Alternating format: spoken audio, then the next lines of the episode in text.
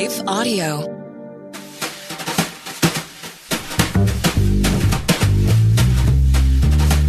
Welcome to Truth Tribe with Doug Groothuis, where we seek the truth about the things that matter most through reason and evidence. For today's program, I'd like to take you backstage to the Truth Tribe studio. This is my writing study. My dog Sunny is often next to me. It's very disheveled, and I have no producer besides myself and the good folks at Life Audio. So, on to the title of this Truth Tribe episode Soren Kierkegaard on the Self and God. This is taken from my book, Philosophy in Seven Sentences. The sentence I chose from the Danish philosopher Kierkegaard was this The greatest hazard of all, losing oneself, can occur very quietly in the world, as if it were nothing at all. Think also of the statement of Jesus What good is it for someone to gain the whole world? yet forfeit their soul.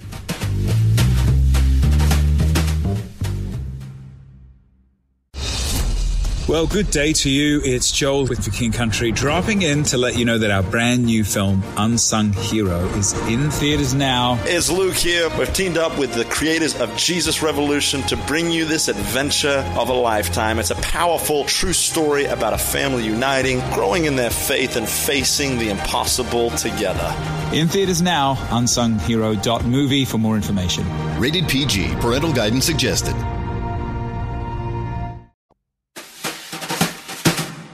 Recently, I did a podcast on my book, World Religion in Seven Sentences.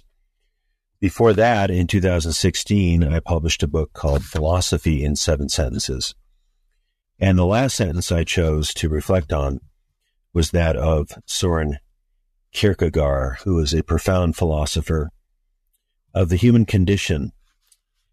What is the human condition? Who are we? This is a philosophical problem. It's a question of what is called philosophical anthropology. We have questions such as what is our nature or our essence? What is our problem?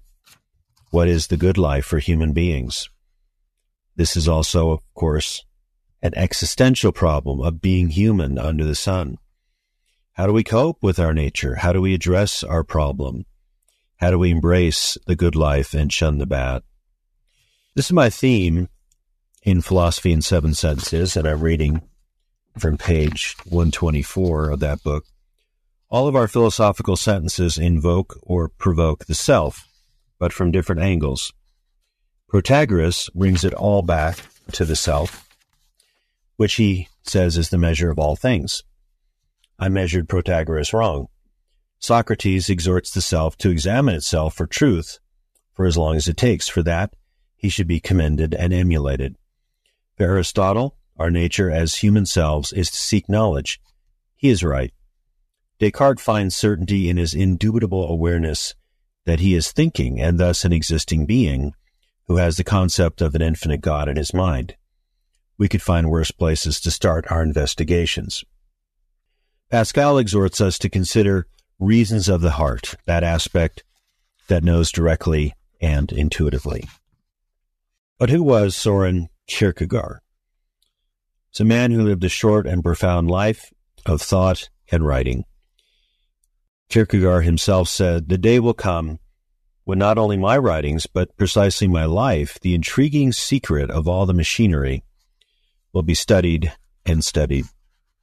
Kierkegaard lived a solitary and rather despairing life. His dates are 1813 to 1855. He lived in Denmark. He was a pious Lutheran. He wrote about 40 books. And there's an ongoing scholarship about his authorship. He sometimes wrote under his own name, he sometimes wrote under pseudonyms, and he explains some of the intricacies of this system in his book, The Point of View of My Work as an Author.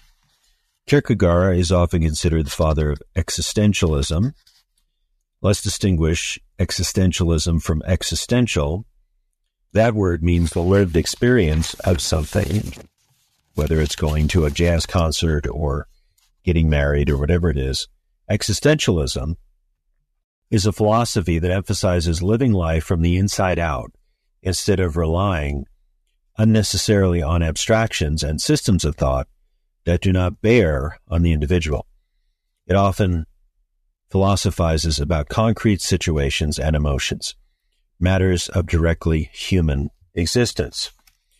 Now, broadly, there are two types of existentialism the atheistic, and for that we go to Friedrich Nietzsche, perhaps the early Martin Heidegger, of course, Albert Camus, Jean Paul Sartre, and Simone de Beauvoir. Of religious existentialists, we speak of, besides Kierkegaard, Gabriel Marcel, who was Catholic, Martin Buber, who was Jewish, and Viktor Frankl, who was Jewish. And when we speak of religious existentialism, we can think of faith in a rather depersonalized way or a personalized way. And I take this from James Sire's chapter Existentialism in his book, The Universe Next Door, which is a superb book. A depersonalized faith, sin, is viewed as breaking a rule. In a personalized or existential understanding, it involves betraying a relationship. Of course, it's both. Repentance in a depersonalized faith might mean admitting guilt. In a personalized faith, sorrow over personal betrayal.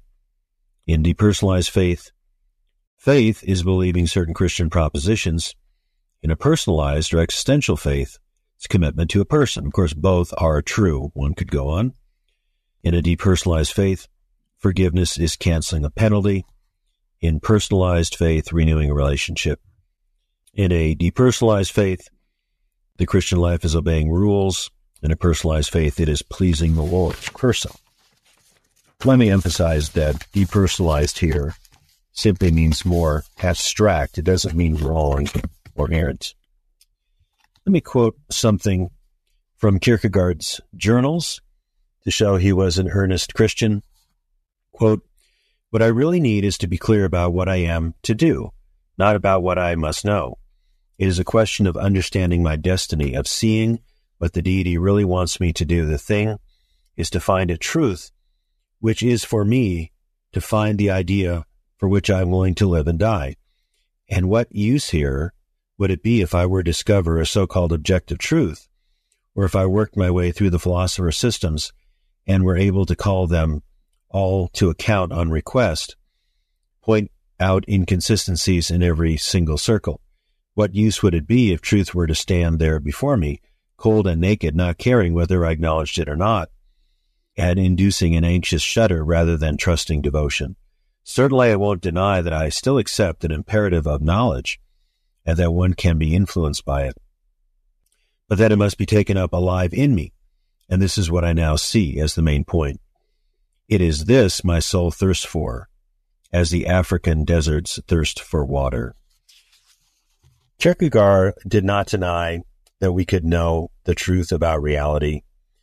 He emphasized the subjective appropriation of truth, particularly the truth of Christianity, but he did not deny that objective knowledge was possible. That is, he was a realist, not a non realist. And C. Stephen Evans has certainly made that point. Let's talk a little bit about Kierkegaard's thought in general.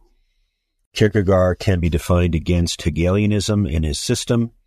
He said that Hegel produced this grandiose metaphysical system, but he himself did not live within it. What he meant by that is Hegel's philosophy did not give proper place to the individual. Kierkegaard was also against many of the conclusions of Hegel's philosophy, since it was certainly sub Christian. Kierkegaard was also a critic of natural theology or the arguments for God's existence. His claim is that God is before all of us. We need not argue for God's existence, whether he exists or not. Rather, we argue for our existence before God.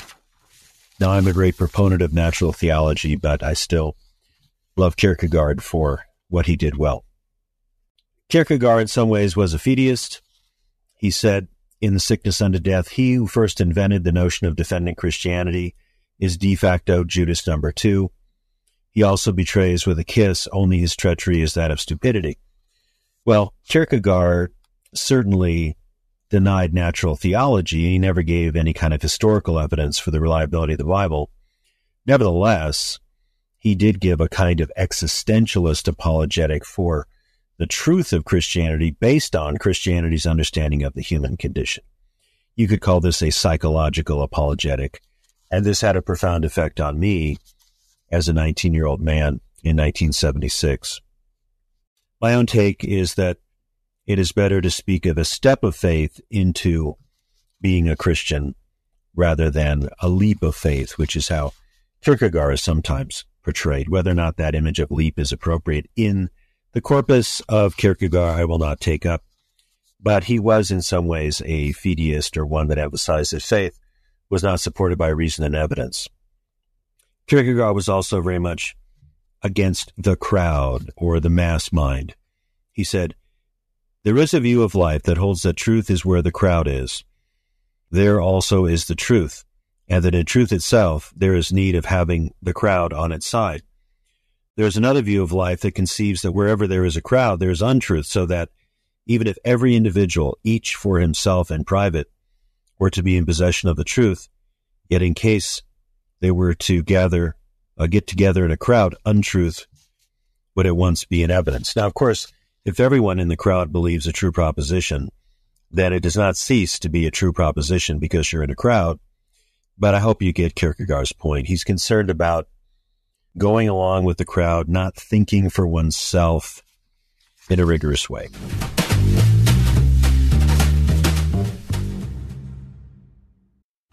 What impacts you every day? There is one book that influences almost every aspect of our lives. Museum of the Bible reveals the Bible's impact on your favorite musicians and artists, the way we measure time social justice, our national monuments, and more. The Bible's impact is all around you. Discover how at museumofthebible.org/impact.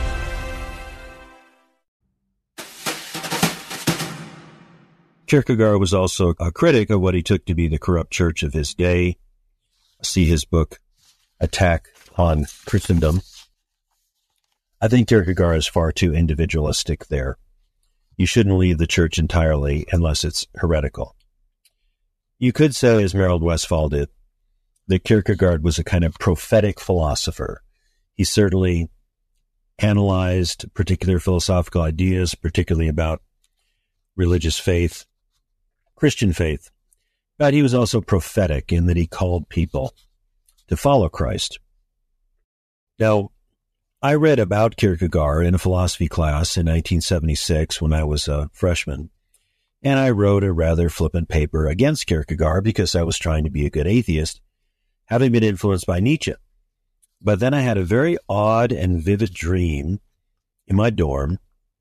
I woke up and opened one of Kierkegaard's book, The Sickness Unto Death, one of the books that I most emphasize in the chapter here in philosophy in seven sentences. And The Hound of Heaven was really released at that point, and I realized that I was resisting God. I was engaging in what Kierkegaard called defiant despair. After I became a Christian, I think it was 1977, 1978, I read another book of his that had a profound impact on me for my calling and sense of ministry, and that's called Purity of Heart is to Will One Thing. So let's talk about the self and God according to Kierkegaard. According to the melancholy Dane, the self is an unstable synthesis. It is at odds with itself and with God. He says, sin is before God or with the conception of God in despair not to will to be oneself or in despair to be oneself. Thus, sin is intensified weakness or intensified defiance. Sin is the intensification of despair. The emphasis is on or before God or with a conception of God. And this is how he understood defiant despair. Defiance pits itself against something. Nietzsche, in the voice, this is actually not Kierkegaard, this is me leading up to Kierkegaard. Defiance pits itself against something. This is from Philosophy in Seven Sentences. Nietzsche, in the voice of the ugliest man in Zarathustra, says, but he had to die. He saw with eyes that saw everything. He saw man's depths and ultimate grounds, all his concealed disgrace and ugliness. His pity knew no shame. He crawled into my dirtiest nooks. This most curious, over obtrusive one had to die. He always saw me. On such a witness, I wanted to have my revenge or not live myself. The God who saw everything, even man, this God had to die. Man cannot bear it that such a witness could live. And there I'm quoting Nietzsche from my book. The next quote is from Kierkegaard, which should clear the air. Socrates proved the immortality of the soul from the fact that the sickness of the soul, sin, does not consume it, as sickness of the body consumes the body.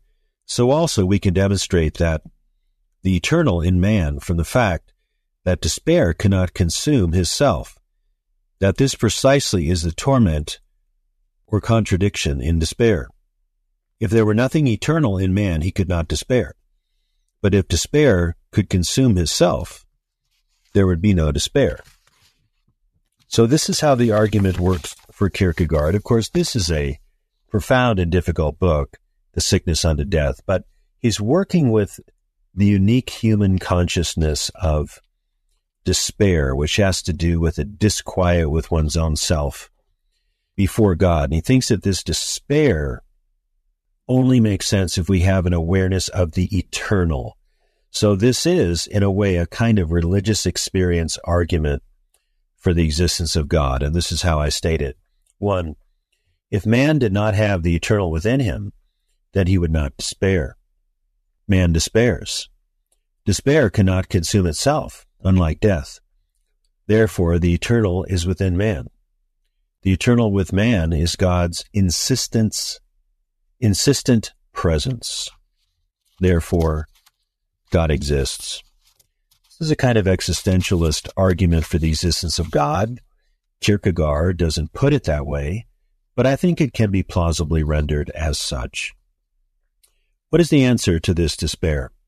Quoting Kierkegaard here, the self directly before Christ is a self intensified by the inordinate concession from God, intensified by the inordinate accent that falls upon it because God allowed himself to be born become man, suffer and die also for the sake of the self, as stated previously. The greater conception of God, the more self. So it holds true here. The greater conception of Christ, the more self. Now, when Kierkegaard talks about the self, he means a self created by God, a real finite existence, and that this existence needs to become aware of itself in the presence of God, or what he elsewhere calls the audit of eternity. And he believes that if we take ourselves seriously before God, and we take our sin seriously before God as a kind of despair, then we find the prerequisites for salvation. And really, the sickness unto death is a kind of existentialist apologetic for the reality of sin and the reality of God, and also is evangelistic that this self, which is consumed but never fully consumed in its despair, can only find relief through Jesus Christ. So Kierkegaard is commending Christian faith in a very relational existentialist way but he himself was an Orthodox Lutheran. So he believed that we are delivered from sin, the penalty and corruptions of sin, through faith in our Savior, in the Lord Jesus Christ. So this has been a very short whirlwind, I hope intellectually responsible journey through some of Kierkegaard's basic ideas. I took much of this from the chapter on Kierkegaard in my book. My book philosophy in seven sentences. I've written two of those seven books now. And I may come back and do a few of the other sentences as well. Now, I was thinking before I did this, why should I talk about something rather abstract and philosophical when there's so much crises going on in the world, so many crises, so many problems, so many difficulties, war in Israel. And I realized that as a philosopher, I try to work at the trunk of the tree, so to speak, or actually go down into the roots. So I don't want to only speak about contemporary issues, but I want to speak about perennial concerns. And this question of the self in relation to itself and the self in relation to God is certainly an ongoing, vexed, and pertinent issue.